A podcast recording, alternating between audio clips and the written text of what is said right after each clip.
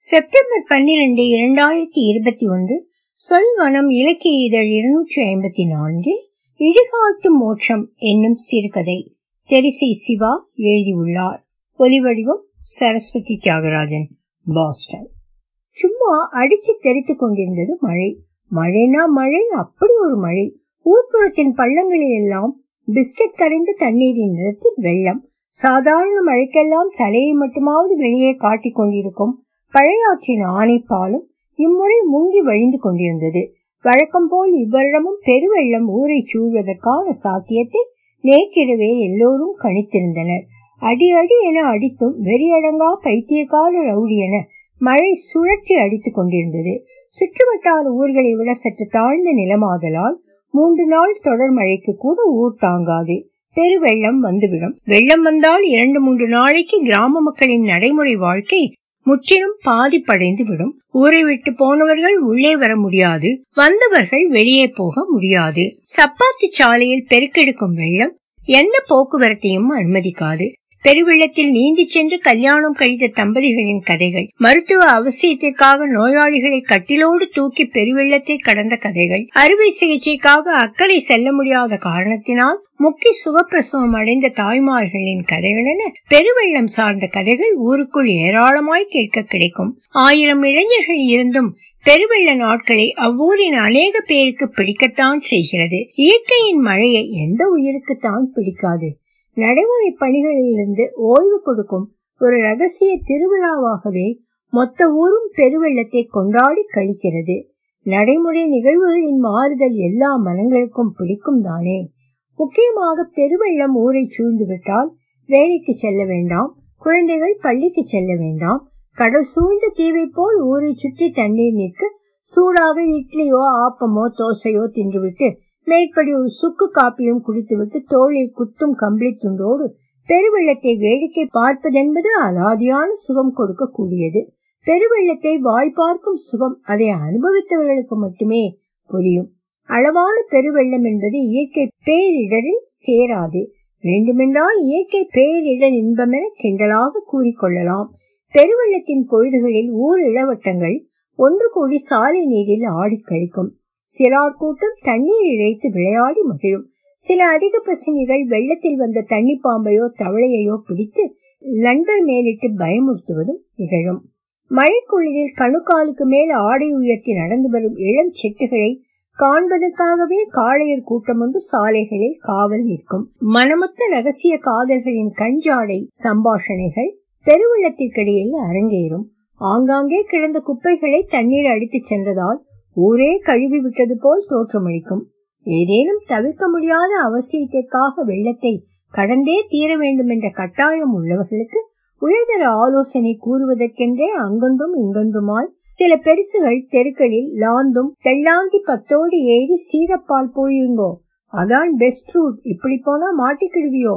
தடம் பார்த்து மெதுவா போனா போயிடலாம். நடந்துகிட்டே இருக்கணும். இடையில நின்னு யோசிச்சோம்னா தண்ணி உள்ள இழுத்துரும். இது என்ன வெள்ளம்? நம்ம கரிச்சட்டிக்கு கல்யாணத்துக்கு வந்ததே வெள்ளம். எப்பா என்ன இழுப்பு? அதிலேயே நான் நீந்தி கடந்தவனாக்கும். ரொம்ப அவசரம்னா ஆரம்பிள்ளைட்ட சொன்னா கயிறு கட்டி கடத்தி விட்டுருவான். ஆனா ஒரு ஆளுக்கு ஐம்பது ரூபா கேட்பான். ராத்திரிய மட்டும் கழிச்சுட்டேன்னா தண்ணி வடிஞ்சிடும் நாளைக்கு காலையில போயிடலாம் இப்ப ஒருபாடு வெள்ளம்லா போகாண்டாம். என குறுக்கும் நெடுக்குமாய் ஏகப்பட்ட அறிவுரைகள். அவசரமாய் வெள்ளத்தை கடக்க நினைப்பவர்களுக்கு முழு இலவசமாக கிடைக்கும். அப்படிப்பட்ட ஒரு பெருவெள்ள நாளில்தான் ஊர் முதலிடையும் பஞ்சாயத்து தலைவருமான சண்முகம் பிள்ளை இறைவனடி சேர்ந்திருந்தார். ஊரின் திரிந்த மொழி வழக்கில் அவர் பெயர் சம்மம் பிள்ளை என்ற ரீதியிலேயே உச்சரிக்கப்படும். ஏதேனும் கோப ரீதியில் உச்சரிக்கும் போது மட்டும் சட்டம்பி சம்மம் பிள்ளை என்று மெருகு கூட்டப்படும்.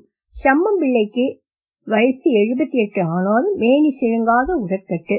சுருங்கிய தோளெங்கும் அழுக்கை உருட்டி ஊட்டி வைத்தது போல் மருவுகள் காது மடல்களில் வெள்ளி கம்பியென தெரித்து நிற்கும் முடிகள் பண்ணையார்மார்களின் அத்தியாவசியத்திற்குரிய வீரம் கோபம் காமம் எல்லாம் சற்று கூடுதலாகவே உண்டு. ஏழ்மையின் சூழலியாத போக வாழ்க்கை எல்லோரிடமும் வெட்டு ஒண்ணு துண்ணு ரெண்டு என பேச சொல்லும் போல எளியவர் வறுமை தெரியாமல் பல நேரம் வார்த்தைகளை உதிர்த்து விடுவார். சம்மம் பிள்ளை ஏதேனும் நல்ல மனநிலையில் இருந்தால் வாரியும் வழங்கி விடுவார். சம்மம் பிள்ளையை பாரிவள்ளல் என புகழவும் முடியாது இரக்கம் கெட்ட கம்சன் என இகழவும் முடியாது. யாருக்கும் விளங்காத இறைப்பொருளாய் இரண்டிற்கும் இடைப்பட்ட குணநலத்தோடு வாழ்ந்து இன்று இறந்திருந்தார் சம்மம் பிள்ளை.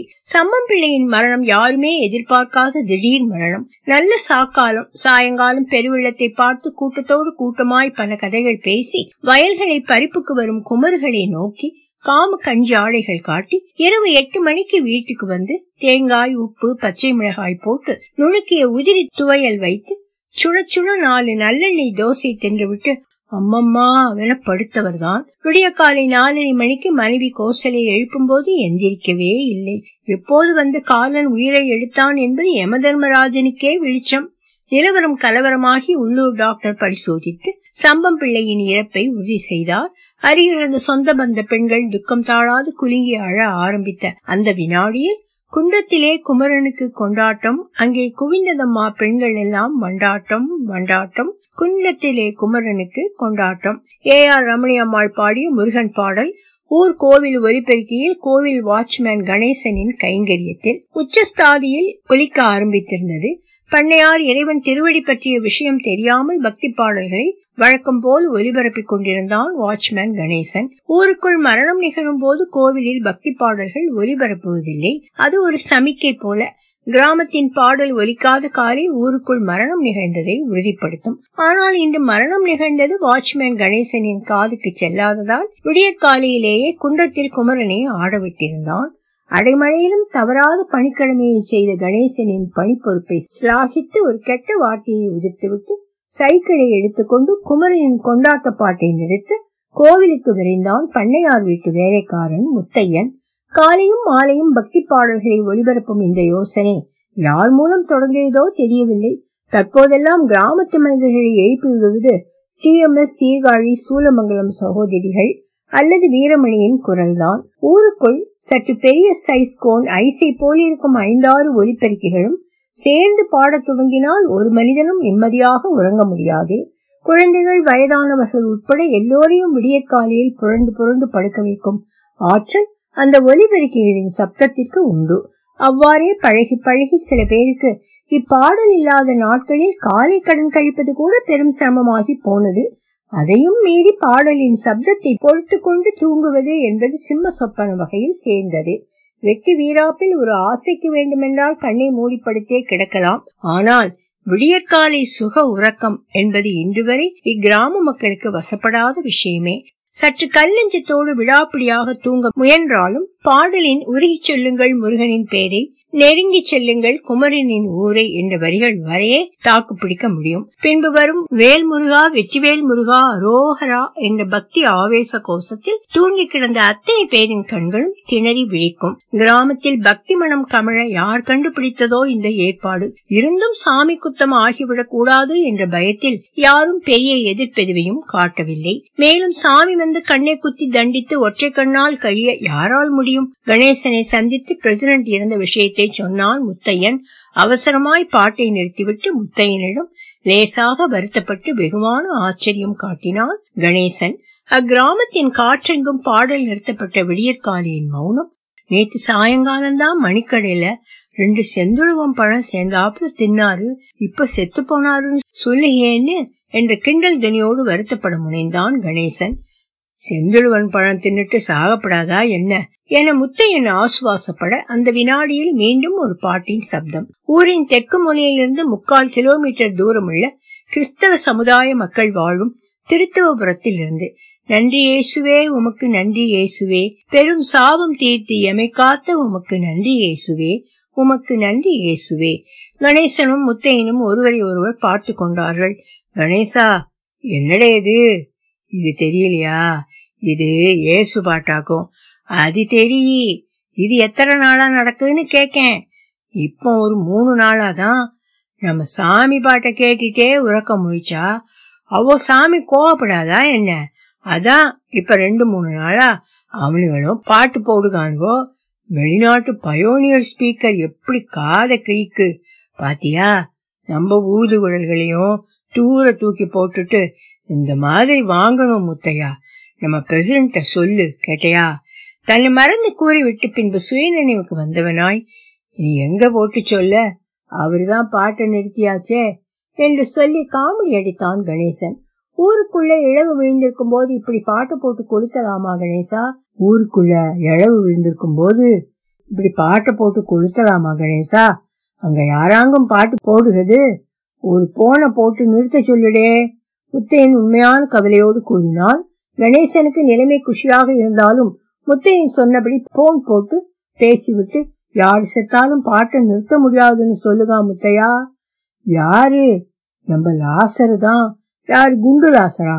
ஆமா என்று கணேசன் சொன்ன அந்த வினாடி முத்தையனுக்கு பழைய சம்பவம் ஒன்று நினைவுக்கு வந்தது. சில மாதங்களுக்கு முன்பு பிரசிடன் தோட்டத்தில் தென்னக்கருக்கு இளநீர் பறிக்கும் களவு அதிகமாக இருந்தது. ஒன்று ரெண்டென்றால் முத்தையனும் கண்டுகொள்ள மாட்டான். ஒவ்வொரு முறையும் ஏழு எட்டு குலைகள் அறுபது எழுபது காய்கள் வெள்ளை தோட்டத்தில் புகுந்த எருமை மாடுகள் என ஏதோ ஒரு கூட்டத்தின் கைங்கரியம். இளநீரை குடிப்பதோடு நிறுத்தாமல் இளநீரில் குளித்து குண்டி கழுவியும் பார்த்து கொண்டது மனித போர்வையிலிருந்த அந்த குரங்கு கூட்டம். நாளுக்கு நாள் இளநீர் திருட்டு அதிகரிக்க பொறுக்க மாட்டாமல் தென்னை மரத்தண்டில் பிளேடு துண்டுகளை சொருகி வைக்க பிரசிடண்ட் சொல்ல முத்தையனும் அவ்வாறே செய்திருந்தான். கிரிக்கெட் விளையாடி களைத்த ஒரு மாலை கருக்களில் திருத்துவபுரத்தை சார்ந்த லாசரும் அவன் நண்பர்களும் பிளேடு விஷயம் தெரியாமல் கள்ளக்கருக்கு குடிக்க மரத்தில் ஏற உடம்பெங்கும் கண்டதுண்டமாய் பிளேடின் கீரல்கள் நிலவு இருட்டில் இரத்த சகதியில் துடித்தழுதனர் இளைஞர்கள் அனைவரும்.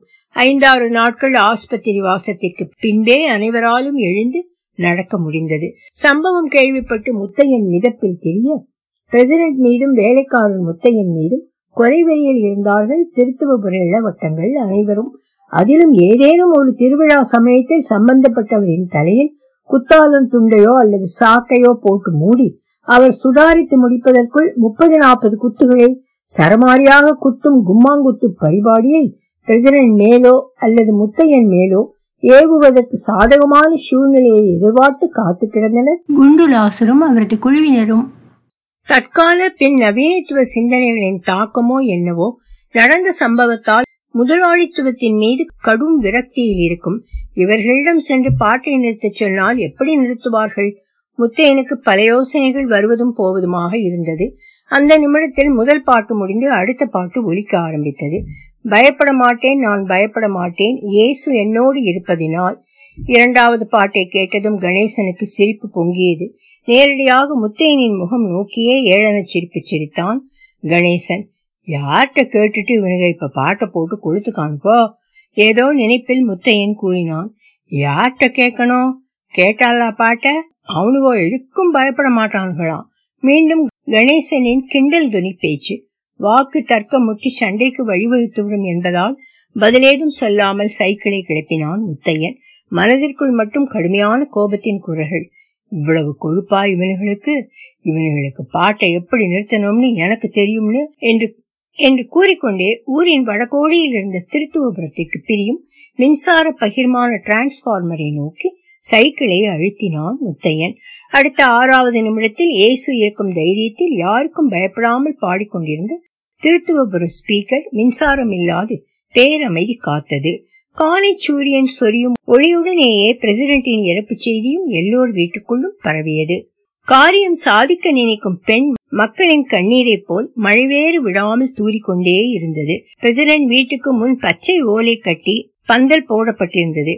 அது என்ன குறியீடோ என்னவோ ஒரு ஒற்றை பெஞ்சும் வீட்டு வாசலை அலங்கரித்தது. ஒரே மகன் அருணாச்சலம் உள்ளூரில் இருப்பதால் தடபுடலாய் ஏற்பாடுகள் நடந்தேறின. திருநெல்வேலி தாசில்தாருக்கு வாழ்க்கைப்பட்டு போன மகளின் குடும்பமும் பெருவெள்ளம் கடந்து வந்திருந்தனர். சம்மம் பிள்ளையின் பேர பிள்ளைகள் சப்பாத்து வெள்ளம் கடக்கையில் சிரிப்பாய் சிரித்து தொலைத்தனர். சிரிப்பு சத்தத்தோடு அப்பாவின் சாவிற்கு செல்வதற்கு மகளுக்கு சங்கடமாயிருந்தது. வீட்டு வாசலை அடைந்ததும் ஆக்ரோஷமாக கூவி ஒரு அழுகை ஒப்பாரி வைத்தாள் மகள். நாலந்து குலுங்களோடு அழுகையை முடித்துவிட்டு விருந்தினர் வருகையில் மட்டும் அளவோடு சினுங்கிக் கொண்டிருந்தாள். பெய்து கொண்டிருக்கும் மழையால் பெரிதான கூட்டம் இல்லை உள்ளூர்காரர்கள் அங்குமிங்கும் வருவதும் போவதுமாக இருந்தனர் பெருவெள்ளம் வடியாமல் பிணமெடுக்க முடியாது. சுடுகாட்டு பள்ளமெங்கும் வெள்ளக்காடு. சுடுகாட்டு ஈசனின் வடிவமாகிய சுடலை மாடனே கழுத்தளவு தண்ணீரில் கால் கடுக்க நின்று கொண்டிருக்கிறார். எதிராளி முண்டன் சாமி தண்ணீருக்குள் மூழ்கி முப்பது மணிக்கூர் கழிந்திருந்தது. வெள்ளம் வற்றிய பிறகுதான் கொஞ்சம் வெற்றிலை பாக்கு பழத்தை வைத்து மூச்சிருக்காவென சோதிக்க வேண்டும். சுடுகாட்டு சாமிகளே தத்தளிக்கும் இந்த சூழ்நிலையில் ஆசாமி பிரசிடண்டை கொண்டு போய் எங்கே அடக்குவது? எப்படியும் இன்று அடக்கமில்லை என்று அனுமானித்த நிலையில் கை கால்கள் விரைப்பதற்கு முன் சவத்தை குளிப்பாட்டி ஐஸ் பெட்டிக்குள் அடைந்திருந்தார்கள். ஆளாளுக்கு மழை எப்போது நிற்கும் என்ற சாயலில் வானத்தை அண்ணாந்து பார்த்து கொண்டிருந்தனர் அங்கோ இடிமின்னலுடன் கருமேகமாய் திரண்டு அடுத்த மழையை கொட்டி தீர்ப்பதற்கு தயாராய் இருந்தது வானம். மூன்றாம் நாளில் சுழலையும் பெருவெள்ளத்தில் முங்கிய செய்தியை கேட்டதும் தான் மகன் அருணாச்சலம் முடிவை மாற்றினான். அப்பாவின் சிவலோக பதவியின் பயணம் சுழலையின் சுடுகாட்டு வழி அல்ல. ஏசுசாமியின் இழுகாட்டின் வழி என்று. ஆம் வேறு வழி இல்லை. மழை நிற்பதாக தெரியவில்லை. இன்று கூட ஒரே சீராக பெய்த வண்ணமே இருக்கிறது. இறந்த உடல் ரத்தம் சுண்டி கருக்க தொடங்கி இருந்தது இன்னும் தாமதிப்பது சரியல்ல. அப்பாவுக்கு சூடே ஆகாது. காப்பி கூட சூடா குடிக்க மாட்டா. அதான் கடவுளை இந்த நிலைமையை உண்டாக்கி இருக்கான் என மூக்கை சிந்தி கண் கலங்கினாள் மகள். திருத்துவபுர பெரியவர்களிடம் அனுமதியும் கேட்டாயிற்று. எதிர்பார்த்தபடியே இளவட்டங்கள் ஆக்ரோஷமாக போர்க்குடி தூக்க ஒரு கன்னத்தில் அடித்தால் மறு கன்னத்தை காட்டுங்கள் என்பது மாதிரியான பைபிள் வசனங்களை கூறி அவர்களையும் சம்மதிக்க வைத்திருந்தனர். அறநிலை போதகர்கள். சர்ச்சின் விரிவாக்க பணிகளுக்கு பிரசிடென்ட் மகன் அருணாச்சலம் கொடுத்த பெரிய தொகை ஒன்று சர்ச் போதகர்களை மகிழ்ச்சிப்படுத்தி இருந்தது ஒரே ஒரு நிபந்தனை தான் பிணத்தை எரிக்கக்கூடாது கிறிஸ்துவ முறைப்படி பெட்டியிலிட்டு புதைக்க மட்டுமே செய்ய வேண்டும் என்ற அன்பு கட்டளையை பிரசிடென்ட் குடும்பம் வேறு வழியில்லாமல் ஏற்றுக்கொண்டது. சில உள்ளூர் வாசிகளின் எதிர்ப்பையும் மீறி சம்மம் பிள்ளையின் இறுதி பயணம் ஒருவாறு முடிவாகி இருந்தது. பிணத்தை சவப்பெட்டியில் அடக்கி புதைக்கும் பொறுப்பு லாசர் மற்றும் குழுவினரின் கைகளில் ஒப்படைக்கப்பட்டது. கோபத்தில் வாய் திறந்த லாசரின் வாயில் ஒரு அப்பத்தை திணித்து நெற்றியில் சிலுவையிட்டு ஆவேசம் தணித்தார் சர்ச் ஃபாதர் சாலமன். இந்து முறைப்படியிலான இறுதிச் சடங்கு சம்பிரதாயங்களை முடித்து பாடிப்படகேறி கிறிஸ்தவ சிமித்தேரி வந்தடைந்திருந்தார் சம்மம் பிள்ளை. குழிக்குள் உடலை இருக்கும் பணி செய்ய கிறிஸ்தவ இளைஞர்கள் தயாராயிருந்தனர். சம்மம் பிள்ளையின் தூரத்து சொந்தக்காரன் ஒருவன் முழு போதையில் ஏன் அருமை சித்தப்பாவையாம்ல இந்த இழவு குழிக்குள்ள தள்ளியோன்னு. மழையில் நனைந்தபடியே தூரத்தில் சழம்பிக் கொண்டிருந்தார். லாசருக்கு கோபம் கோபமாக வந்தது அடக்கிக் கொண்டான். பாடையிலிருந்து சம்மம் பிள்ளையை சவப்பெட்டிக்குள் மாற்றத் தொடங்கினர் என்ன கோபமோ என்னவோ பெட்டிக்குள் போக பிரசிடென்ட் மறுத்தார். எப்படி திருப்பி பார்த்தாலும் உடல் பெட்டிக்குள் அடங்க மறுத்தது. காலை மடக்கி ஐஸ் பெட்டிக்குள் வைத்தது பெரிய தப்பாக போயிற்று. மடக்கிய கால்கள் நிமிராமல் சவப்பெட்டியை தட்டி நின்றது. லாசர் கண்ணை காண்பிக்க ஒரு வெள்ளை வேஷ்டியை பந்தல் போல் பிடித்து பிணத்தை சுற்றி மறைத்தனர். உள்ளே சென்ற லாசர் சம்மம் பிள்ளையின் மடித்த காலை தன் தோளில் வைத்து நிமிக்கும் பொருட்டு முழு பலத்தையும் கூட்டி ஒரு அழித்து அழுத்தினான். முட்டெலும்பு நகரவோ உடையவோ செய்த மாதிரி மடக்கென்று ஒரு சப்தம். சுற்றி நின்ற சம்மம் பிள்ளையின் குடும்பத்தார்கள் குழிக்குள் எட்டி பார்த்தார்கள். நீட்டிய காலோடு சவப்பெட்டிக்குள் நீண்டு படுத்திருந்தார் சம்மம் பிள்ளை. பதற்றமடைந்த எல்லோருக்கும் பெருத்த சந்தோஷமாக இருந்தது. வேஷ்டி பந்தலுக்குள் லாசருக்கு கூட நின்று உடம்பை பிடித்திருந்தவன். செத்த பிறகும் அவருக்கு காலை உடைச்சு பழி தீர்த்துட்டியே மச்சான். என்று லாசரின் காதுக்குள் கிண்டல் துணியோடு கிசுகிசுக்க குண்டு லாசரும் லேசாக புன்னகைத்தான். இந்துக்கள் அனைவரும் ஒரு கைப்பிடி மண்ணெடுத்து குழிக்குள் இட்டு ஆமன் என்றனர். அதை கேட்ட சர்ச் ஃபாதர் சாலமன் பரவசத்தோடு அல்லேலூயா ஆமன் என்றார். மழை வெள்ளத்தால் சம்மம்பிள்ளை பட்ட பாடு அடுத்த நாள் தினசரிகளில் மத நல்லிணக்கம் என்ற பெயரில் செய்தியாக வெளிவந்திருந்தது. ஒலிவடிவம் சரஸ்வதி தியாகராஜன். பாஸ்டன்.